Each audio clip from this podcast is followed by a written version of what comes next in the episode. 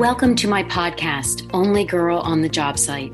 I'm Renee Beery, an interior designer with a passion for managing construction projects, large and small. My mission is to empower women, both homeowners and interior designers, to manage renovation projects like a pro. My goal in sharing my knowledge and experience from working in the field for the past 29 years will allow you to avoid the mistakes I have seen and go into projects confident and knowledgeable about the industry so that your projects will be as smooth and as successful as possible. As we race to the end of the year, I want to talk today about goal setting for 2023, but I want to take a look at it from the lens of what happened in 2022. Let's get started. Welcome back to the podcast. I'm glad you're here. So, as I said, it is the end of the year in the blink of an eye. And while we can all sit around and wonder where the hell did the year go, I, for one, being at the top of that list, wondering, it is what it is. And we are going to need to be prepared for 2023. And so, of course, if you own a TV or a radio or listen to a podcast, everybody's talking about goal setting for the new year. And sure, some people started earlier than the end of December. And if you know anything about me, I tend to be deadline oriented. And so I do my goals closer to the end of the year. And maybe that's not intentionally to put things off, but I think it's more to get a full appreciation and understanding for what the year that we just finished actually looked like. So, over the past couple of weeks, I have had the sheer pleasure of talking to countless designers because of the promotion I was running for my course. And in those conversations, inevitably, goals for next year came up, right? They were looking at the renovation management for interior designers course to build and grow their skills managing renovations. So it was logical that that would come up in our conversation about what 2023 hopes and dreams they had. But what I inevitably asked them to do was to take a step back and instead of looking forward first, I wanted them to look backwards and look at how their year played out, right? I mean, we all say all the time, how's work? Busy. How are you? Swamped, you know, overwhelmed. These are words that come up almost in a knee jerk fashion that we, we don't even realize we're saying it. And and I will say the term busy doesn't even mean much anymore because I I don't know a time in life when I'm not busy. So I try to not overuse that word. I'll say something like I'm finishing up 3 projects or you know get more into the specifics of it. I'm about to start a new project. I'm you know starting a decorating project next month. Things like that that I feel just are a lot more specific and less I'm busy because we all are busy, right? I know you all are chuckling right now because of course we're busy and it's, you know, 2 weeks before Christmas so we're swamped. But here's the thing. I spoke with one designer and she was actually having a problem on a job site with the client and she does a flat fee and I'm going to talk about that in a minute. So she was saying to me it was a really great project. I was really excited. You know, this was a big fee for me. And while the client pushed back a little, I defended it and I was really pleased with the outcome. And I said, that is fantastic. Obviously, what we all want. And this was a construction and decorating combination package. And I said, okay, great. And she said, well, I charged them $12,000. And then she was reviewing the entire scope.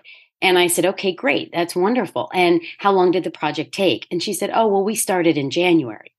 I said, oh, okay. Now, were you actively working on this project every month? And she said, yes, you know, for the most part, yeah.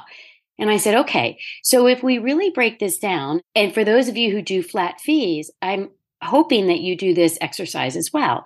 So I said, okay, this is easy math. If you charge 12,000 and there are 12 months in the year, you averaged $1,000 a month. Now, of course, there are going to be some months where it was, you know, 1500 and some months where it was 500, but given the simplicity of the math, let's just round it to 1000 a month.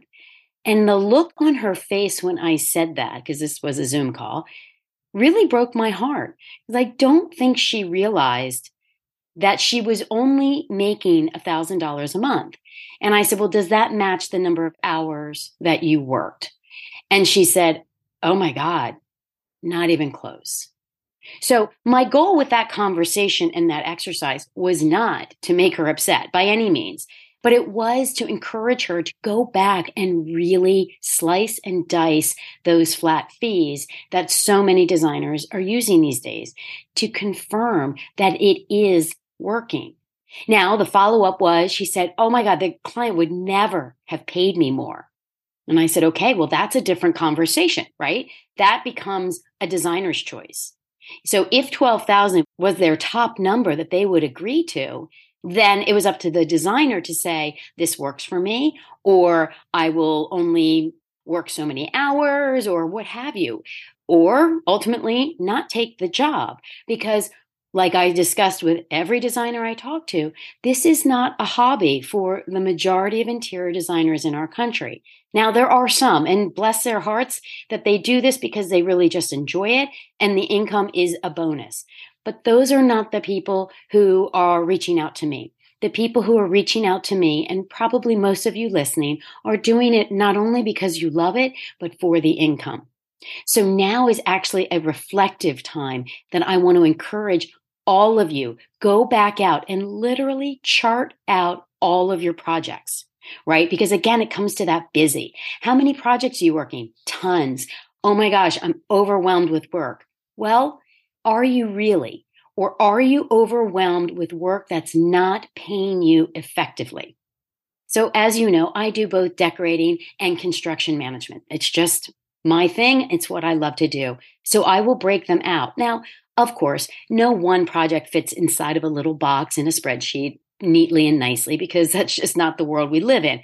But for the most part, right? If a job is heavy decorating and we did a little construction, it's still going to go in my decorating column and vice versa, right? If we do a big addition and I get them three pieces of furniture, okay, that's still in my construction column on my spreadsheet. And then I break it out. Okay, that's how when someone says, Renee, how much construction versus decorating do you do? I say, well, it's about 60 40. Well, this is how I know. I can look at a spreadsheet and see, okay, well, 60% of my projects are construction based and 40% this year are decorating. And frankly, I just did this exercise and I was at 75 25 construction to decorating. It's just the way COVID kind of shook my schedule out. And I think it will probably stay like that for 2023, although I might pull back a little bit to 70 30, but I'm not sure I'd even notice that kind of a small variable. But what I want you to do is determine that. So if you want to work 60 40 construction decorating and you chart it out and you realize that you're doing 70% of decorating projects and 30% construction, well, then your goal changes. It's not, I want to make more money. It's not, I want more projects. It's, I want to attract and go after more construction projects to get me closer to that 60 40 blend I'm looking for.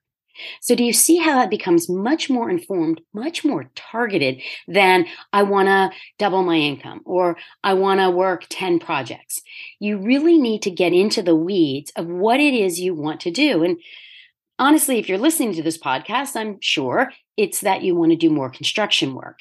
And so that's the thing you want to find out. Then on the secondary level, you want to make sure that what you're charging is actually something that you can live with. Because again, this is not a hobby for most everyone listening. It is something that we are doing in order to create an income for ourselves.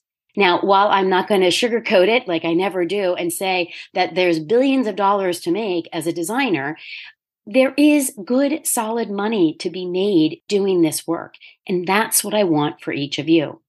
So I'm not going to tell you it's going to be a fun exercise. And I don't always enjoy what I see in the spreadsheet either, but it is informative and it's something that I can grow from that base in order to create goals that are actually attainable and will truly get me where I want to go.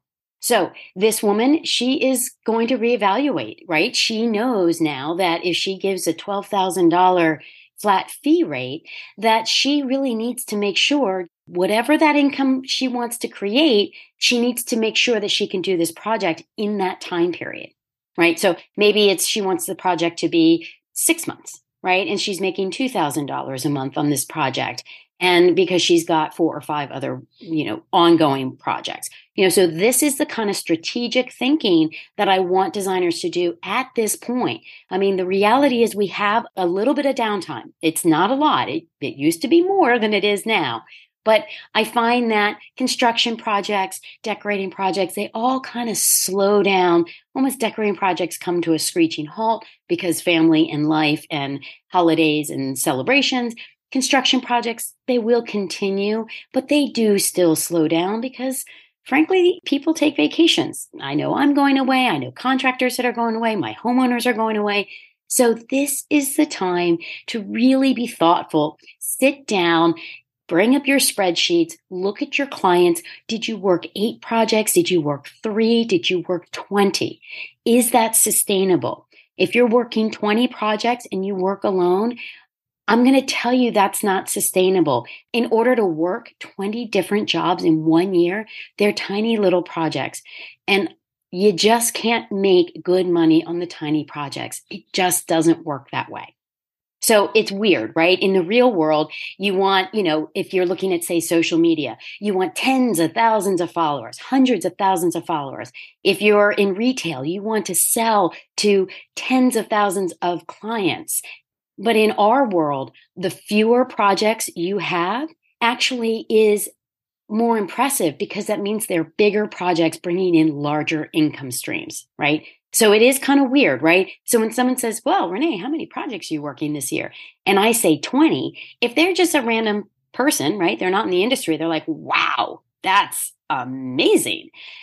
Because, and I know this because when I actually say what, how many projects, this past year I had six. And they're like, oh, oh, that's nice. And you can hear their concern, quite frankly. And I'm thinking, no, I don't think you get it that I work alone. I mean, I have I have support virtual staff, but I work alone on these job sites. And so uh, six projects actually kept me at a very fast clip throughout the year.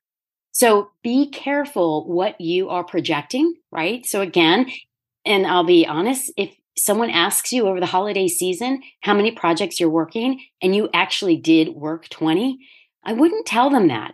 I don't mean to lie, but I would drop off a few that were just a little, you know, piddly something, three pieces of furniture, something like that, because it really does undermine the value that you are creating because your goal should be fewer projects, larger budgets. And it really should be that across the board from decorating to construction. So, this is my homework for you. I am going to take off next week because it's the week of Christmas. And I figured who on earth wants to listen to me the week of Christmas? So this is the homework that I want you all to be doing in lieu of listening to this podcast because you guys are so loyal and listen week after week. But the last thing I want to mention is the fee structure. So the one thing, well, one of several things that truly drives me bananas about this industry is that there are no standards in how designers charge. And there never have been. And that is super frustrating. And I am a professional member of ASID. I get all the emails about the legislation they're trying to push. And I've had those emails come to me for, I think I've been a professional member for 25 years. And uh, they haven't made many strides, unfortunately.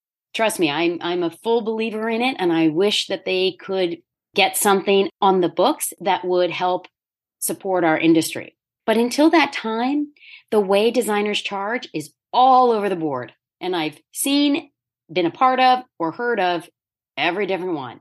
And it's crazy. And as someone like me who thinks very kind of logically in like a mathematical way, you know, you start at A, then you go to B, then you go to C, it drives me bonkers. So I don't talk a lot about fee structures on this podcast for that reason. It's not that I'm not willing to share mine. i will tell you mine in a minute. It's that I don't want people to think that mine is the only way to go because I'm going to change mine in 2023. So, where am I now? Right now, I charge hourly. I have always charged hourly. The women I worked for in New York and Delaware, they've all charged hourly. It was sort of just baked into me when I started my own firm. I charged hourly. Everybody understood it, the clients understood it.